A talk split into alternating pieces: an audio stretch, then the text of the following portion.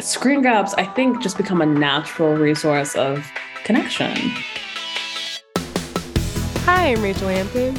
And I'm Daisy Rosario, and you're listening to ICYMI. In case you missed it, Slate's podcast about internet culture. And that is right, we are once again joined by none other than Daisy, our senior supervising producer. Welcome back! Hey. I'm so excited that you're here because I have a burning question that I've been meaning to ask you ever since you started on the show.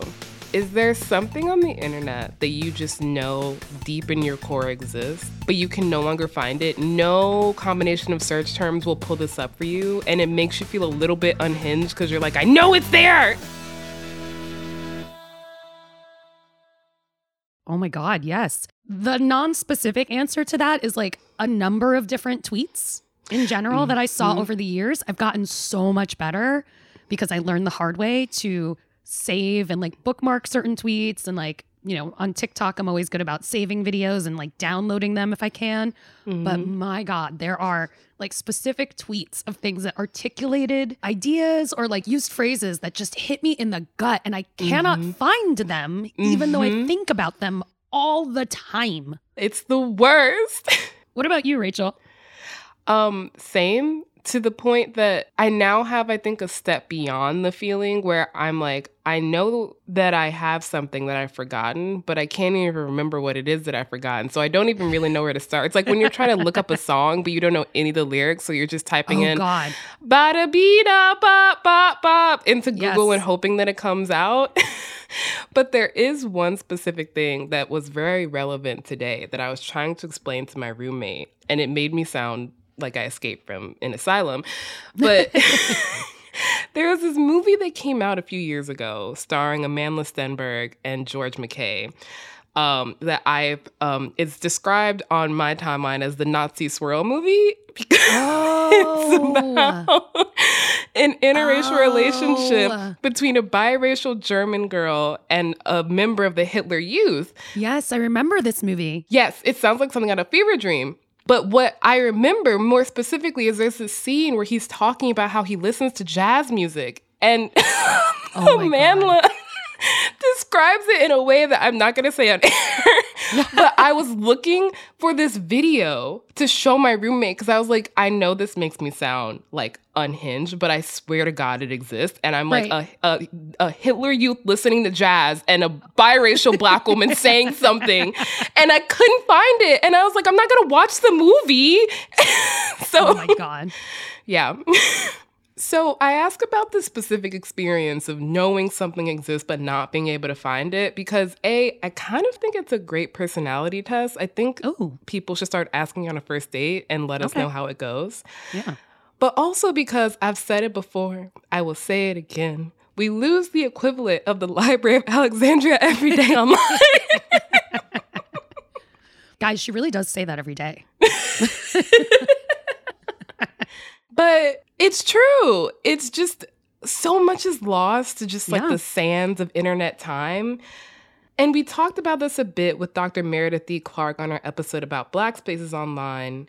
But we lose so much because I think we never really think to save it, or because the website hosting it goes bankrupt, or because some formerly benevolent billionaire decides to be evil and return to their roots and decide they no longer want to pay to host like a huge repository of information. Right. Or they've like bought it to undermine it in general. I mean, I think it's also that the way that we have access to these things seems so simple that it can be hard to remember that it actually just won't be there when you're reaching for it.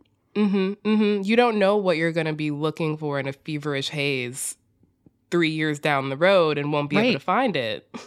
But if you know where to look and what keywords to input, there are definitely sites that I think persist as snapshots of a specific moment, even if they very much can't give us the whole picture. And one of those sites, which we both love, is none other than Tumblr.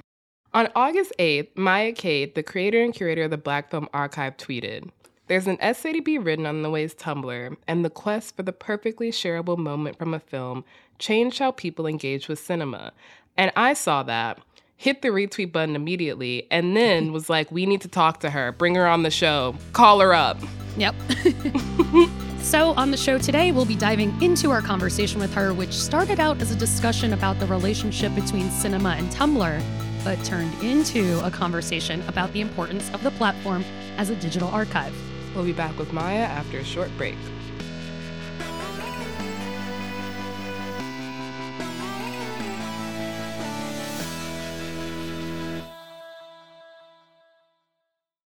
And we are back. So, I've been a fan of Maya for like a long time. The Black Film Archive that she created is legitimately, I think, one of the most innovative uses of the internet that I've seen in a long time. I feel like I'm very rarely surprised anymore. But the Black Film Archive surprised me in a very delightful way. We're going to let her explain what exactly it is. It really began during the George Floyd protest. And there were all these conversations happening online about what does Black representation mean? And for many people, that became a question of really investigating how how movies and television shows and media in general can be can accurately represent black lives and i knew that there was this whole world that people just were not seeing and so I just thought, okay, what if I combined what I what I know into one place, made it accessible for people? Because I think the reality is sometimes film knowledge feels like it's locked and keyed in some tower and you could and you climb and you have to fight through all these ideas of what being a cinephile is to get to where you actually want to go. And i was like what if we just remove that barrier? Like how can i use my knowledge to remove that barrier and that is what Black Film Archive is. It's a it's a platform that lists where films are streaming. I I contextualize each film and tell you what you need to know before you watch it. The other reason that Black Film Archive came to be is because I started archiving my family archive. And I really think of the people who are in films as extensions of my family in a way. Like I think in Black American families, protecting the family and protecting the family image is a task for the whole family. And protection doesn't mean erasing the record in the way that I'm seeing it, but it really means ensuring that the contributions of the family members are known, they're celebrated, they're cherished. And I really felt like I could do that with these extended family members, if you will, that didn't have uh, that moment Wow, that I mean, that really is impressive. It really is in the way she ties in her family. And that's incredible and impressive. But later, she said something that literally made me start dancing in my chair, as you can attest. Yep. Is Black Film Archive possible without Tumblr? I don't think so, right? Like having the space to curate cinema, to ha- develop my own relationship to it, to find a way to maneuver internet communities to speak to people in the language that exists online because that is a very specific skill. I don't think Black America could exist. It was really like she just took the overlap of so many of my interests and was like, "Hey, I have something for you." She like looked deep into your soul and understood all of it. Yes. because the curatorial power that Maya's talking about made a lot of sense to me as a active Tumblr user, I'll say. Whoa, yeah. I mean, whoa, totally. Um, I have not been active in a while. Uh, that's what I'm reacting to because I feel like I'm one of those people that remembers like Yahoo buying Tumblr, and then I was like, I'm out, you know. Mm-hmm. But I I have my account; it's just not public. But when I was on Tumblr very frequently, I would say that that description really nicely sums up what I loved about Tumblr versus pretty much all the other forms of social media. Yeah, yeah. Maya mentioned in our interview that the way she used Tumblr was feelings guided, which as a Pisces really hit me somewhere deep in my soul. Again, she looked into my soul and was like, hello. but unlike the kind of algorithmic feeds that we're used to today, Tumblr was a platform that was dictated entirely by your very specific interests and the very specific interests of the people you followed so many of the fandoms I stumbled into were fandoms that the people I followed were into, rather than it being fed to me by an algorithm. that at the end of the day is kind of a money making venture more than anything based out of generosity or joy. Yeah, I mean, that's definitely something that was really special about Tumblr. And also, you know, when I think about like TikTok and YouTube, which I enjoy both a lot, if I just let them autoplay, I end up on some really questionable stuff that I do not want far too quickly. Yeah. So that aspect of Tumblr also felt very safe and very personal. It's almost like our blogs were the walls of our teenage bedrooms in that we were kind of cutting and pasting from this fandom over here and this aesthetic over here. Tumblr as a platform really rewarded being so dedicated to a thing, whether Yes. it was One Direction or the color purple. I had a friend who was deli- like the color purple was in just the color, not the Right. you, do, you do have to specify. yes, yes. I had a friend who loved the color purple so much. He had a blog dedicated to it. Or like old Hollywood or Superwholock, that you were willing to find like a moment or gifset or an interview that no one else had before. And in this way, blogs became not just bedroom walls, but archives. Tumblr, in my opinion, is the biggest cultural archive on the internet because people who were using it were, I think, are true archivists. They were excavating from deep corners of the internet, whether it's Black art or archival interviews. I think Tumblr has some of the richest resources still to this day of things that don't exist anywhere else on the internet, not in one place for, for certain. And using that as connection points, learning through other blogs about what culture is, what it can be, and what we want it to be. And that sort of excavation, the kind of quest for something special to tape to our walls, brings us to the reason we reached out to Maya, which is this tweet that she sent out on August 9th. There's an essay to be written on the ways Tumblr and the quest for the perfectly shareable moment from a film changed how people engage with cinema as the platform turned 15 this year. And she followed this tweet up with The Tumblr aestheticization of film reframes performance, context, and the critical discourse to fit the user's intent through photos and screen grabs, and is often an entry point of engaging with movies. It's carried over to how film is discussed on Twitter and deserves analysis. I saw this and, as I said, immediately retweeted it because I wanted to stick it to my bedroom wall because it struck me as so deeply obvious and true that I was like, why does this essay not exist already? It exists in my heart. I love those moments. Those are the tweets I'm looking for when somebody just puts something that I have felt for so long into the exact right words. Yes, and now we're putting it into words on a podcast. Yep. Story of my life. so, along with those tweets, she included a screenshot from the movie City of God, which is a film about organized crime in a Brazilian favela in the 60s and 70s. But the vibe in the movie isn't necessarily what you expect if you had seen that screenshot.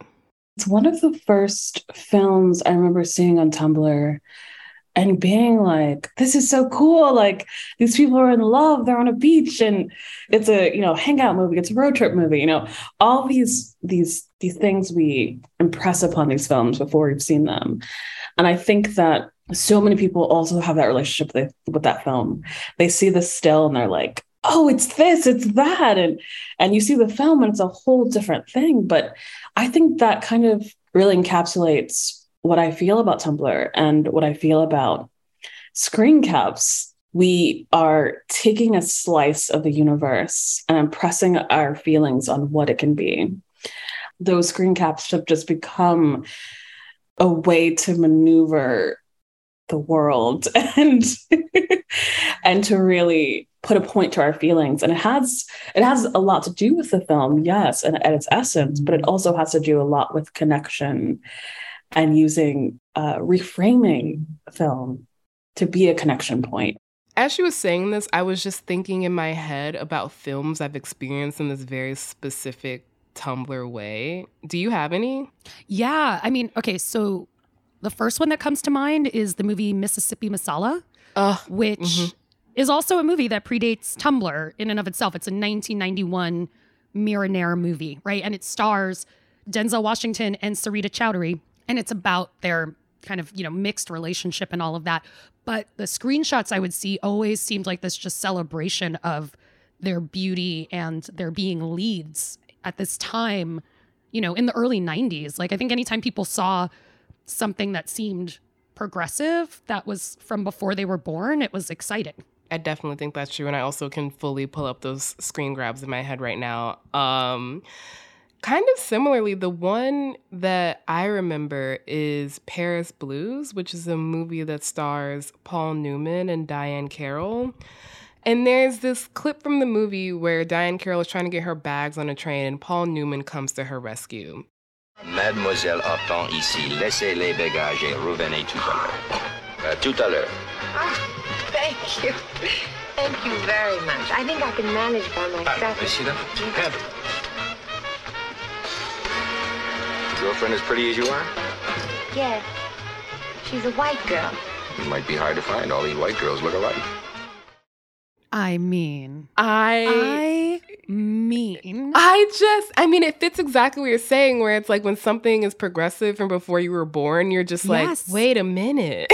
also, it's like probably the thing I wanted to hear most at age 17 in general. I So- exact no, it is also exactly what I wanted to hear at age 17. Absolutely.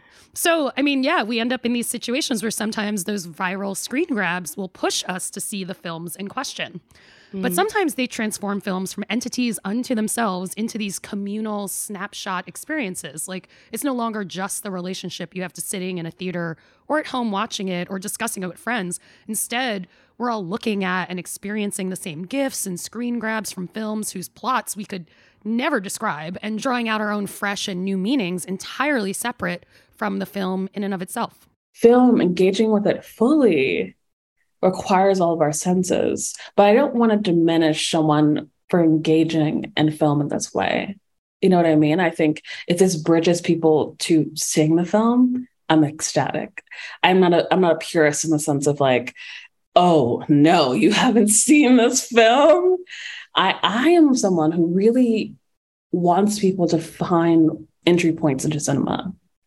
And this has consistently been one for the past 15 years. We're still talking about the ways that films have been aestheticized from Tumblr. Screen cap culture, as Maya is talking about, is just so much fun. And I think that's what I love the most about this conversation is that I feel like there are definitely film critics who would be like, this is terrible. The youth are not watching films. But Maya is just like, anything that gets people invested in this is good. And in a lot of ways, I think it's probably one of the most effective forms of promotion that exists. And we'll, of course, talk about how brands got in on the action later in the episode. But I think one of my favorite things about screen grabs and gifsets is the way that they make you kind of like reconsider a specific moment that you otherwise might not have noticed. Like a lot of them slow down the actual video in a way Yes. that just makes you focus. I think about um, screen grabs from like music videos for things like that. Like there were a lot of great ones I would see. It would like be like little moments from an Aaliyah video where maybe because the dance was so intricate, like you couldn't really see her expression, but now in this like gifset, you could really see her expression in that moment that passed in like two seconds in the video. I loved that stuff. Yes. I mean, just as we were, of course, having this conversation, or really, honestly, Rachelle, from the moment I met you, I have been curious about logging back into my old Tumblr. So I did. And it was like a warm and loving visit with a younger Daisy. Oh my God. okay, we have to take a quick break, but when we come back, I'm gonna hear all about what Daisy found when she logged back into her Tumblr for the Oh first God. time in years. She hasn't showed it to me yet, so I'm thrilled to find out what's coming up. We'll also get into how Tumblr remains one of the strongest cultural archives on the internet, not just for Daisy, but for everybody. That's right. We'll be right back.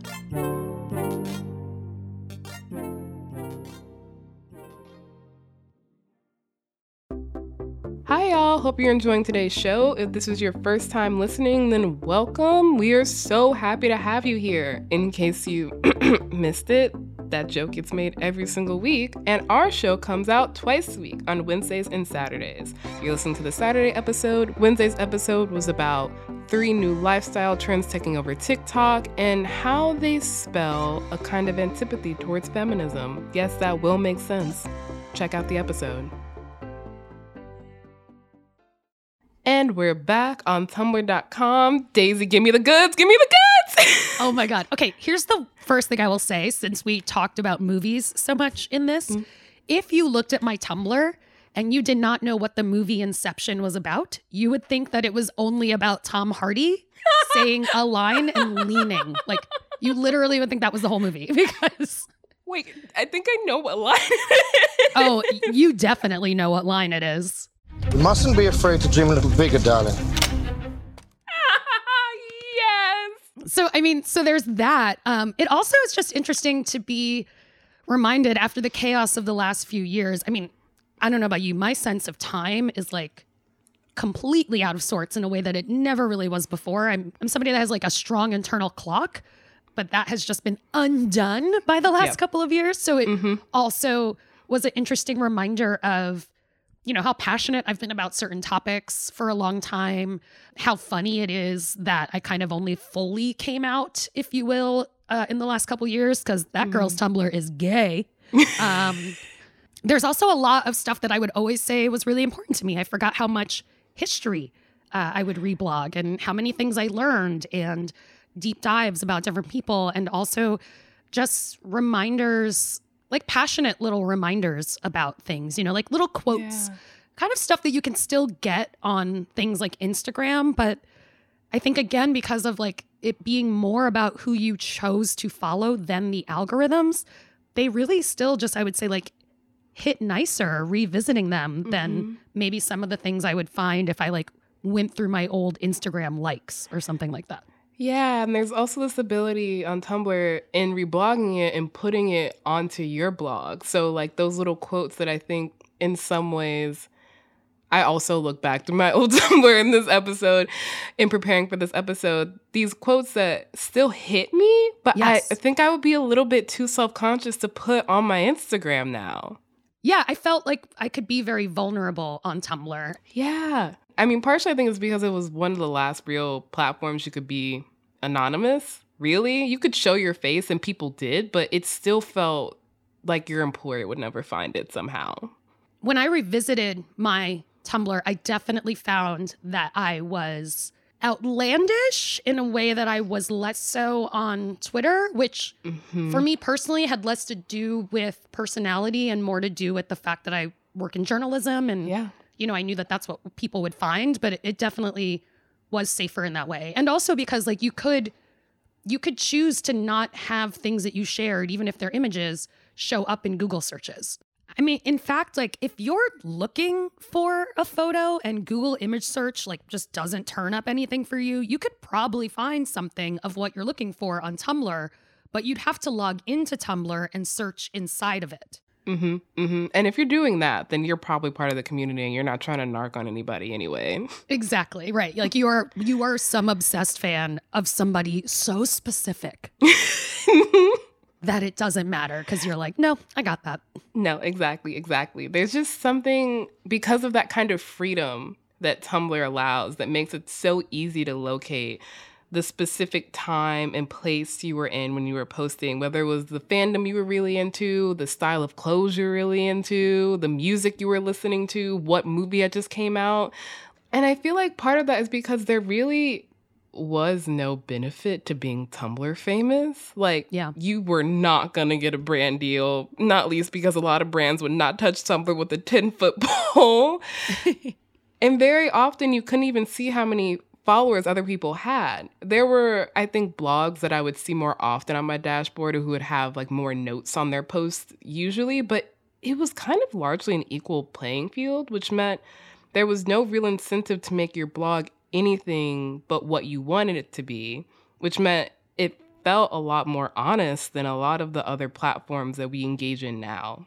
But what that also means is that I think that the methods of promotion virality that blew up on Tumblr were legitimately popular. There was no real ghost in the machine making something popular like a Charli D'Amelio. It was legitimately just, you know, enthusiasm. There was no industry plan.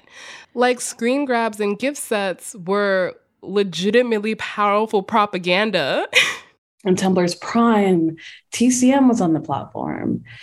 Criterion was on the platform, just sharing these screen grabs and also talking in the language of the platform. And by doing so, changed how they related to millennials and now Gen Z because they're the largest users of the platform. But I think that Tumblr changed what we know as virality we really could see in real time that virality could shift who and how people engage with media. Suddenly, you can share a screen cap from Vampire Diaries, and it's the most watched thing that evening if you have the right screen cap. And that is put that like that is still exist on Twitter, that is still exist on Instagram. These 15 second videos that people are making to promote their film exists in that aestheticization that Tumblr developed. And like that is mind blowing.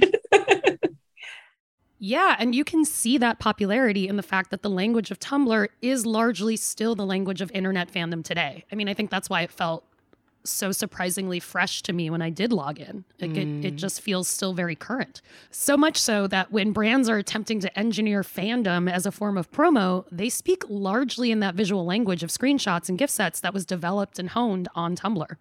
If you think about the ways that that has touched not only how people see film, but how films are marketed now, like if we think of Netflix and A24 as marketing engines, aestheticization in that way is the motor that is helping them run, right?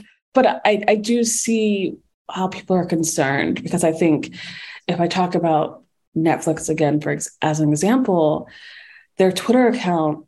So, like, people are often saying, do they just exist to like find a mo- that moment from the show, from the from the film, to just get people to, like just to get people to talk about it? Maya even mentioned that some suspect that movies and TV shows begin with that perfect moment now, tailoring dialogue and scene settings so that they can engineer a viral moment, which is, uh, well, you know, uh, not maybe not so great. Um, maybe not. But I have but to say, like, you know, I mean, if, if you've ever heard me on a podcast besides this one, it's probably Pop Culture Happy Hour. And as someone who's had to see a lot of movies uh, for work, like that feels true, right? Because whether mm-hmm. we knew it or mm-hmm. not, as Maya said, a lot of us were approaching Tumblr from a curatorial perspective rather than an algorithmic or influencer based one. I don't think we quite understand enough just how much the influx of money into the social media world has affected what content gets made and what doesn't. Some film historian will study this and articulate it in a much better way than I will. but the thing about archives is historically because they're happening from the present looking at the past, they don't really care about what capitalism thinks can make a, a 10 movie franchise. They just care about what people care about. And nowhere can you find out what people care about more than on Tumblr. Which, quite honestly, all of this only makes it more disappointing that on so many levels, Tumblr is kind of broken. From a platform perspective, Tumblr infamously has some of the worst interface. Yeah. I mean, the search function is really hit or miss. The Great Porn Purge of 2018 destroyed a lot of old Tumblr, and that's like a whole aside that we're not even going to yep. get into. But it was real and it was legit, and it was a bummer when it was gone. Mm-hmm. Links were broken, blogs were deleted, content was erased. And again, that's just from the platform perspective. And from a discourse perspective, my God even though I I talk about Tumblr as this like wonderful, endearing place, like I think a lot of the harmful internet language that is still used was birthed from the overusage of, of Tumblr at, at a certain point that we can't get away from. So there, you know, as much as I adore Tumblr and I think of it as a this wonderful, legendary place, and it is, I also understand that to dilute uh, psychological terms, for example, and everyday speech does more harm than it ever could do good. I just couldn't help thinking at this point in the interview, so true, Queen. So true. But I think even the bad parts of Tumblr are important to remember, not least because I don't know about you, but so many of the arguments that I see play out on Twitter, on TikTok, or on Instagram just feel like Tumblr arguments retreaded on a different platform. I'm just like, why are we having this conversation again? Why are, what is happening here? Oh my God. As someone uh, a little older than you, I have to say the bummer is that that feeling never stops. Oh, God. Um, but I also 100% agree. I mean, that's how I feel scrolling through TikTok a lot. And I really enjoy TikTok. But so much of it feels like I'm watching these talking heads have the same conversations that I read on like a series of reblogged long like text posts 10 years ago. I mean, I think the the ending point is that if we had simply learned as much about discourse as we did about gifsets from our Tumblr ancestors, we'd be in a much better place collectively. Tumblr lives. Tumblr forever.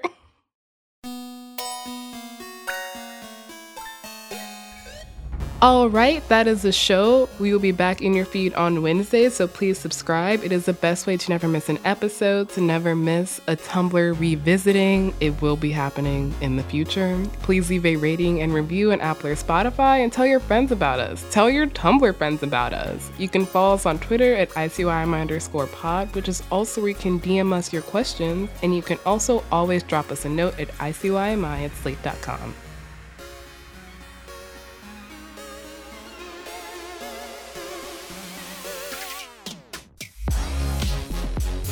ICYMI is produced by Daniel Schroeder and Rachelle Hampton. I am our senior supervising producer, Daisy Rosario, and Alicia Montgomery is Slate's VP of Audio. See you online. or on Tumblr. So I asked this question. I've been signed out from fucking Google. Oh no! Let me sign back in.